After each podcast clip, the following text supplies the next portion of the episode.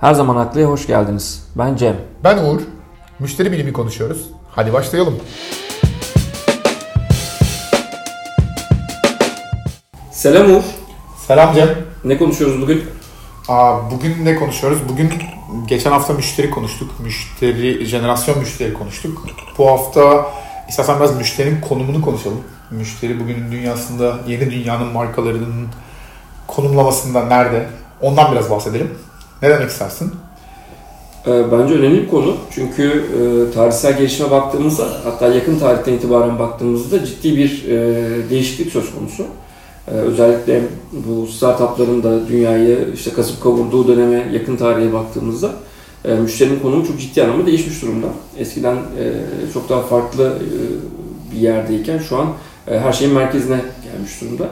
E, hatta e, işte ben bu konuyla ilgili hep şeyin örneğini veriyorum. E, Jeff Bezos'un e, müşteriye obsesyon derecesinde takıntılı olmak noktasında e, bir şey var, mottosu var. Bu da aslında müşterinin günümüzdeki konumuyla ilgili önemli bir şey söylüyor diyebilirim. Ee, süper. Jeff Bezos örneği güzel. Amazon hani o, o Jeff Bezos'un söylemlerinde şöyle bir şey vardı. 18 yıldır takılı olduğumuz 3 tane ana kavram var ve hala da onlara takılıyız diye. Ve yani orada da müşteri de o takılı kaldıkları ana kavramlardan bir tanesi. Ee, biraz müşterinin konumunu şöyle konuşalım istersen. Ee, hani 2000'ler öncesi işte ürünün el üstünde tutulduğu ve ürünün çok zor kopyalanabilir olduğu bir dönem. Hani herkes yeni yeni ürün icat etme, yeni yeni ürünler üretme. Çünkü artık ekonomi modelleri de değişmeye başlamış. Ham madde ve üretim teknikleri farklı bir yere gelmiş. Artık ürün ekonomisi biraz hizmet ve servis ekonomisine dönüşmüş. Ama o arada ürün çok merkezde. Çünkü herkes farklı bir ürün üretebilme ve bu ürünü tek başına sadece kendi adını üretebilme çabası içerisinde ve zor kopyalanıyorlar. Bu esnada hani ürüne çok ciddi bir merkeziyetçilik atanmıştı. Bu merkeziyetçilik atanmasından kastım da yani ana sistemin, bütün ekosistemin ana merkezine ürün yerleşti. Ürünün de merkezde olması markalar açısından şöyle bir avantaj sağladı diye düşünüyorum ben. Hani markalar ürünü çok iyi biliyorlar. Yani markaların ürünü biliyor olması markada çalışan tüm e, departmanların, tüm fonksiyonların ürünü çok iyi biliyor olması.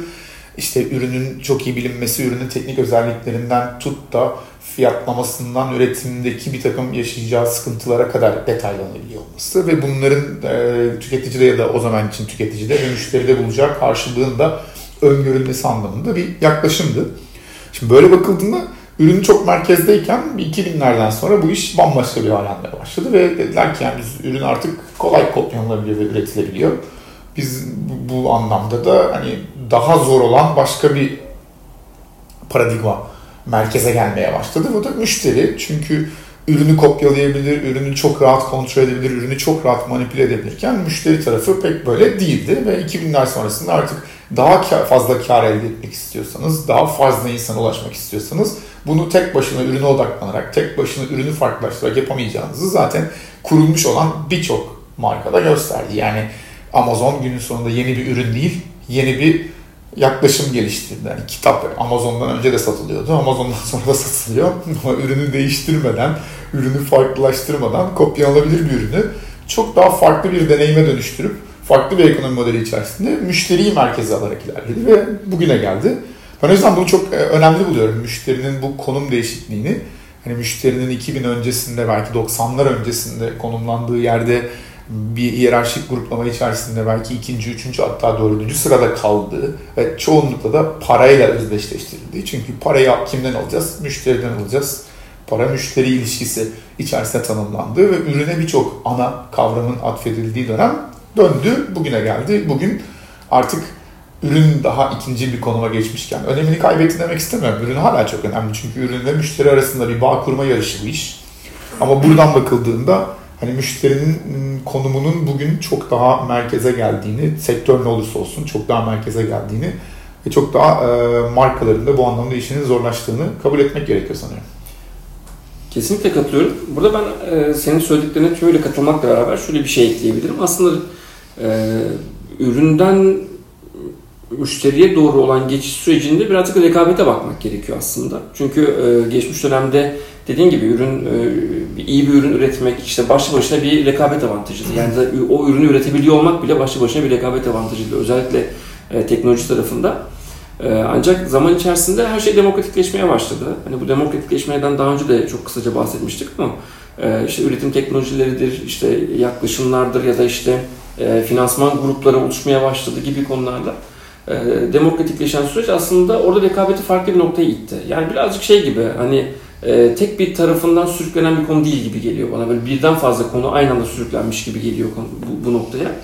E, rekabet de bunlardan birisi. E, dolayısıyla firmalar artık yani herkes iyi ürün üretebiliyor. Zaten o, o set the basis, o temel noktada iyi ürün üretmek bir kere cepte. Yani onu yapmayınca e, zaten tutamıyor, tutmuyor ürününüz. İstediğiniz kadar iyi olsun. Hatta ben mesela startuplara çalışırken onlara şey diyorum.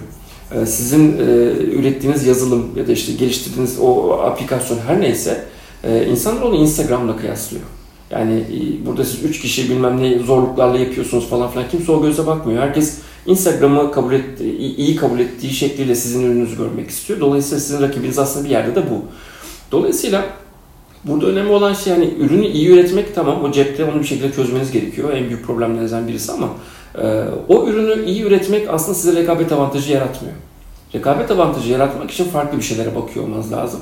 Orada da doğru deneyim sunmak karşımıza çıkıyor. Artık e, yapılabilecek en iyi şey e, sektörde var olmak adına, o rekabeti ve o sürdürülebilirliği sağlamak adına e, bir şekilde o müşterideki değeri yaratmak, müşterinin gerçek anlamda neye değer verdiğini anlamak ve bunu bir yolculuğa dökmek. Yani bir ürünü üretip bunu satmak aslında çok uzun soluklu bir yolculuk değil.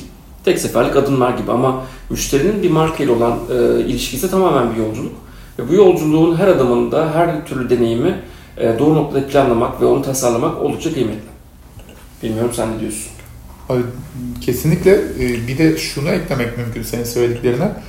E, bu Mavi Okyanus bugünlerde çok da kullanılan, hani birçok insanın da dilinden düşmeyen bir e, nasıl diyeyim bir kitap her şeyden önce. Bu Mavi Okyanus yaklaşımı ürün tarafında uygulanabilirliğini artık kaybetti. Yani üründe Mavi Okyanus bitti. Yani üründe her şey artık çok rahat kopyalanabilir ve herkesin her şeyi üretebileceği bir noktaya geldi. Bunu şey için söylemiyorum. Şimdi geriye dönüp belki bakıldığında belki bunun bitişi biraz Apple'ın işte farklı ürünleri ortaya çıkarttığı dönemle belki bitti. Ama yeni ürünler çıkmayacak anlamında bunu söylemem ama bitti demeyelim belki de çok azaldı. Yani orada mavi okyanus keşfetmek artık çok çok çok farklı yerlere gidecek çok ciddi yatırımlardan geçiyor. Elektrikli arabalardan işte uzaya Mars'a yolculuk yapacak işte space shuttle'lardan geçiyor. Buralarda ürün yaratmak ve bu ürünler üzerinden farklılaşmaya belki gidilebiliyor. Ama birçok e, genel anlamda günlük hayatta çok karşımıza çıkan sektörlerde bu ürün anlamındaki farklılaşma ve mavi okyanus tarafının tükendiğini belki söylemek mümkün.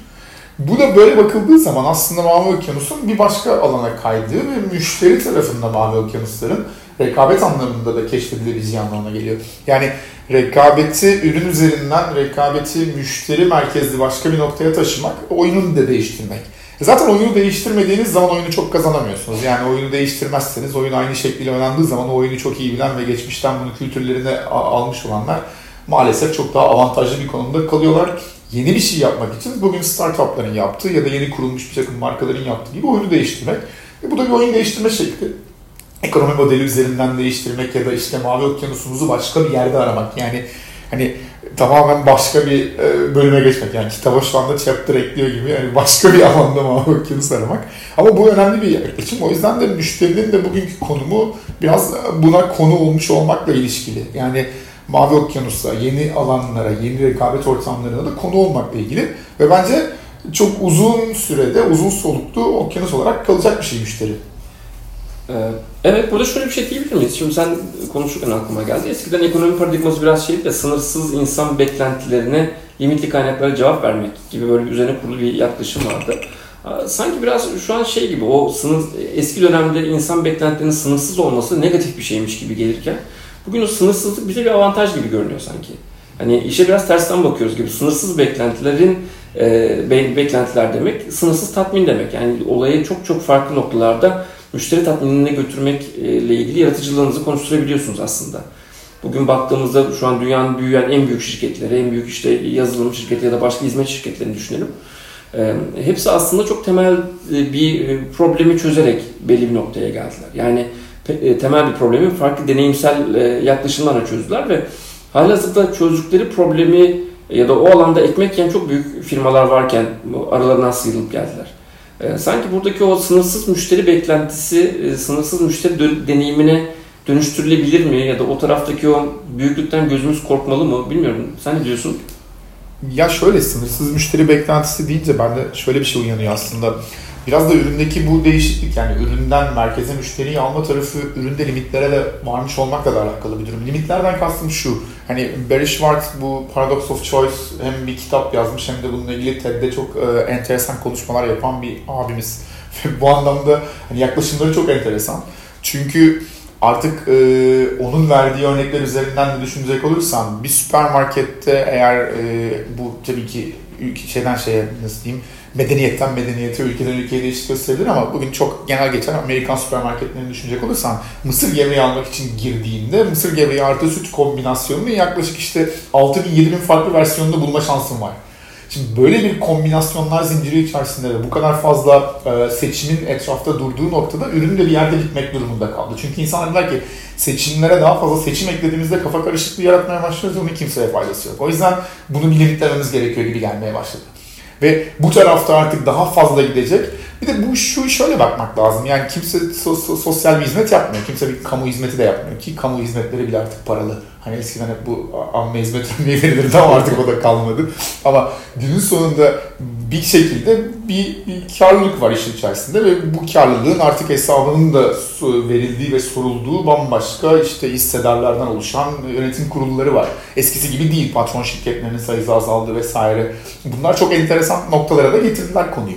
Şimdi böyle düşününce hani bu e, beklentilerin limitlenmesi kısmı ya da beklentilerin en azından ürün tarafında daha fazla ileriye gidemeyecek olması müşteri tarafına odaklanmayı ve tabii ki müşterinin insan olmasından da kaynaklı insanın çok daha farklı dinamiklere sahip olmasıyla linklendi ve müşteriyi ve insanı merkeze almış oldu. Ama bunu geçen bölümde şeyde de konuştuk. Hani biraz jenerasyondan önce zamanın ruhunu konuşurken de bu bireyselleşmeden bahsetmiştik. Tabii insan da çok farklı bir e, zaman içerisinde bugün geldiğimiz dönemde konumlanmış olarak hani merkeze kendini aldığı ve koyduğu için artık insanla ilişki olan her türlü kimliği de merkeze almak kaçınılmazdı. E, müşteri de bu bağlamda eskiden sadece para olarak görünen, eskiden sadece iş gücü olarak, eskiden sadece farklı farklı e, şekillerde, kimliklerle görülen insan da bugün merkeze geldiği gibi müşteri de merkeze gelmiş oldu ve müşteri üzerinden bir takım stratejiler, bir takım yaklaşımlar geliştirilmeye çabalanıyor.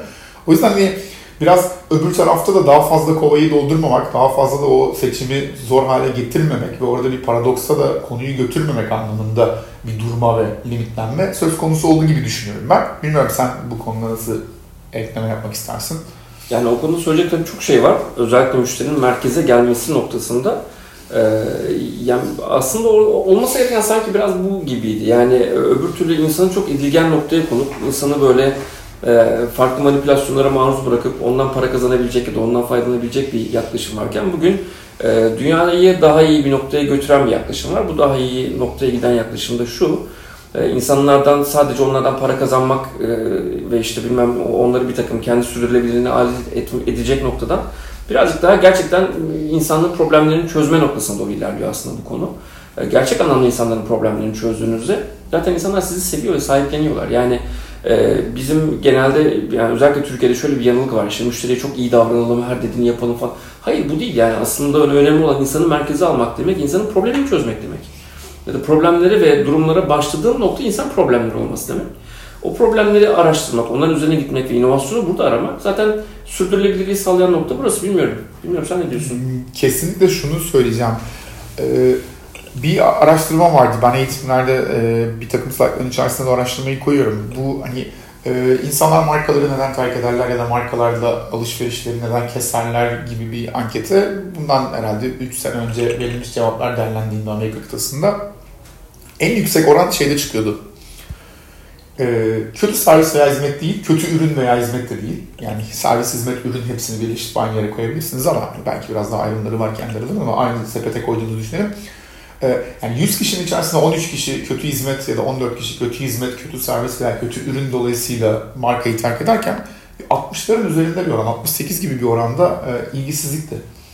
Yani böyle bakıldığı zaman aslında ürününüzün kalitesi ya da ürününüzün kötü olması tabii ki iyi bir şey değil. Yani müşteri tarafından da kritize edilebilecek, müşterinin de sesini yükseltebileceği bir alan. Ve müşterinin bir takım problemleri çözmek için ihtiyaçlarla kombine ederek geldiği alışveriş deneyiminde yaşamak istemediği bir şey belki veya en azından çözüme kavuşmadığı noktalarda, tıkanıklığa gittiği noktalarda yaşamak istemediği bir şey. Ama günün sonunda müşteri bundan çok ilgisiz olunmasına tahammül edemiyor. Ve bir markanın onunla ilgilenmediğini hissettiği zaman gidiyor. Bunu şunun için söylüyorum. İlgi bir yerde ilgi beklentisi varsa ve bu tarafı ürünle cover edemezsiniz. Yani bunu ürünle ya da ürününüzün çok kaliteli olmasıyla kapatabileceğiniz kısmı söylüyorum %13. Geri kalan birkaç şey daha var. Yani %1, %2 müşteri ölüyor. O zaman markayı terk ediyor. Bir kısmında müşteri işte eşi, akrabaları bir başka markada çalışmaya başlıyorlar. O zaman o markayı tercih etmeye başlıyor. Ama onun dışında çok birkaç organik neden daha var. Yani çok insana has değer, e, birkaç e, değer daha var. Ama marka tarafıyla linklenecek olanların büyük bir kısmı %70-75'lik dilim 60-65 oranında şeyden geliyor. İlgisizlikten geliyor. Şimdi ilgi şey, konusu çok merkezi. Bir şey soracağım. Bu ilgiyi birazcık açar mısın? Nasıl mesela tanımlarız? Ya ilgi konusu enteresan. İlgiyi bence uzun uzun da bir podcast bölümünde konuşmak lazım. Yani bu hani müşteri merkeze e, alma noktasında da aynı şeyi söylemek mümkün. Hani ben o kalıp e, cümleleri çok sevmiyorum. Mesela markalar, eğer bunu diyen markalar varsa da bazıları da var. Biz müşteriyi merkeze aldık. Mesela Amazon da bunu söyleyen bir tanesi. Ama söyleyenlerden bir tanesi ama ağlıyor gerçekten. Şimdi biz iki haftadır, üç haftadır bir konuşuyoruz. Amazon reklamı da yapıyoruz. Öyle bir sanki Amazon'la bir ilişkimiz varmış gibi olmayacak ama hani bu anlamda e, sözüyle yani söylemiyle eylemi bir olmak anlamında da bir şey. Bu da bir ilgi. Ama ilginin o kadar farklı metotları var ki yani ilgi, müşterinin ilgi görmesi, arayıp da bulabileceği, 7-24 ulaşabileceği bir e, müşteri hattından tutun o müşteri hattını arayıp ulaştığında orada konuşacak kişinin samimiyetine kadar çok farklı derecelere gidebiliyor. Burada şey diyebilir miyiz? Müşterilerin seslerini duyurmakla ilgili elde ettikleri kaynak miktarı falan gibi bir şey diyebilir miyiz? Yani ya da imkan olanak. Cem, sadece ona indirgememek lazım. Yani dediğim gibi bu uzun bir bölüm sürer çünkü şöyle düşünmek lazım. E mesela ben eğer e, bir beyaz eşya markasından alışveriş yapıyorsam ve karşısında yine rakip olabileceğini düşündüğüm bir başka beyaz eşya markası aynı alışveriş merkezi içerisinde bulunuyorlarsa ve ben sürekli bütün her şeyi bu beyaz eşya markasından aldığımı düşün. E, ama karşı taraftaki marka her sene mağazasına yatırım yapıp işte dijital ekranlar ekleyip mağazasını çok daha farklı halde getirip işte personeline eğitimler verip çok daha farklı kıyafetler giydirip mağazasının kapısını, girişini, orasını burasını değiştirirken benim alışveriş yaptığım mağaza ve markanın mağazası 3 sene hiç çivi çakılmadan duruyorsa bu da bir ilgisizliktir. Yani ben müşteri olarak bundan da etkilenirim. Derim ki yani karşı taraftaki rakip marka kopya olarak baktığınızda yani benim problemlerimi çözmek anlamında kahve yapacaksan kahve yapmak ikisinden de kahve makinesi almam mümkün. Benim aralarında tercih yapmamın başka arkada yatan sebepleri var. Belki kaliteyle ilgili bir derdim var. Belki markanın reklamıyla ilgili bir derdim var.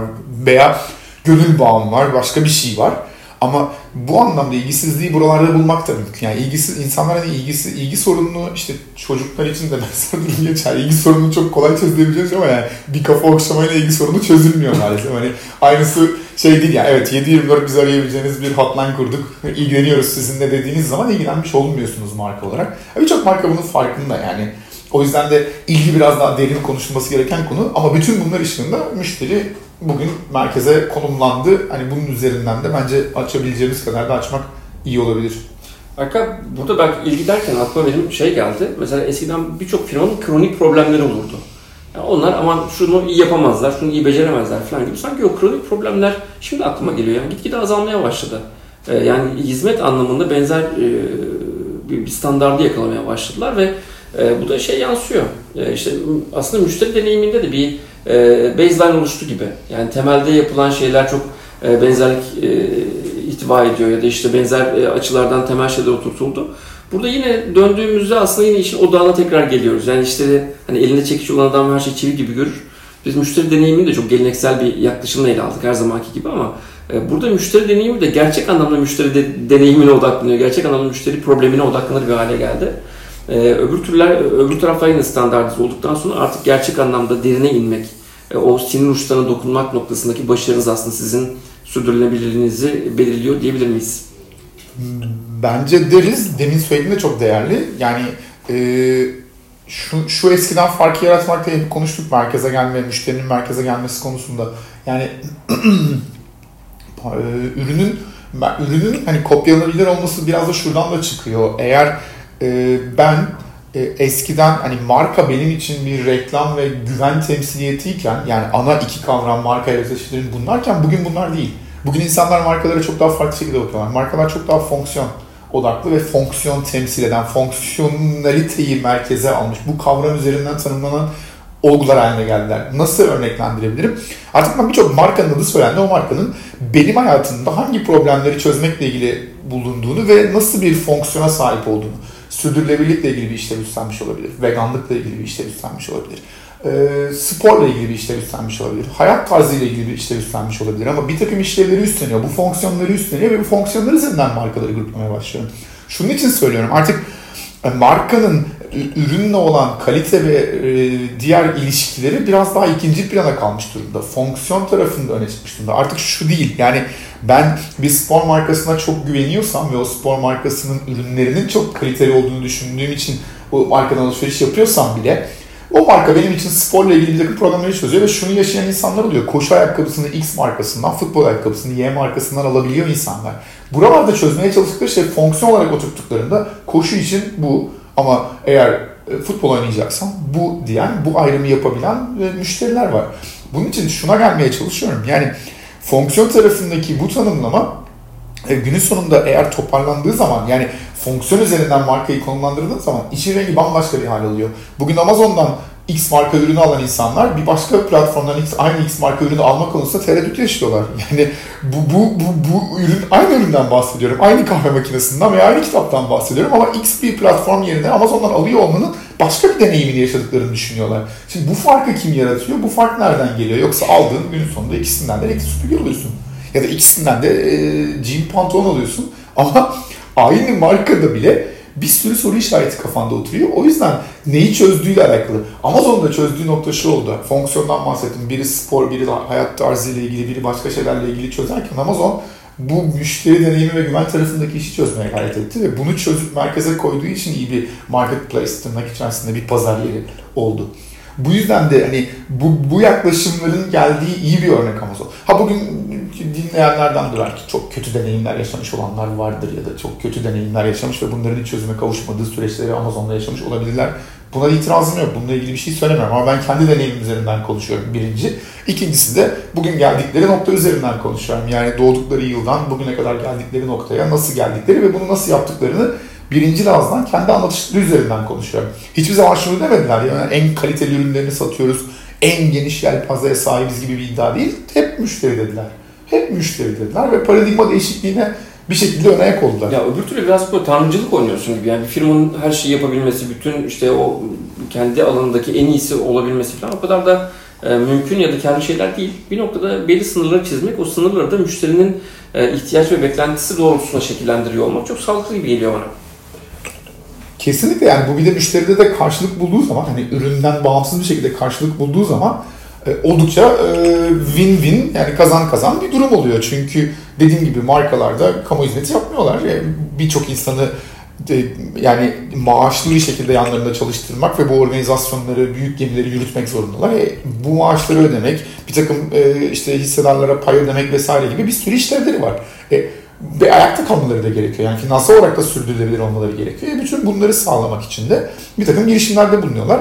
O yüzden de bugün geldiğimiz noktada artık hani merkezde müşteri var. Yani ürünün eski merkezdeki konumu yok. Çünkü ürün artık üzerinde çok oyun bitebilecek bir şey değil. Ama bence bir sonraki programda biraz bunun hani bilimsel yaklaşım anlamındaki farklılıklarına ve paradigma değişimine de bence değinebiliriz derim. Harika fikir. Teşekkür ederim. O zaman her zaman haklısınız.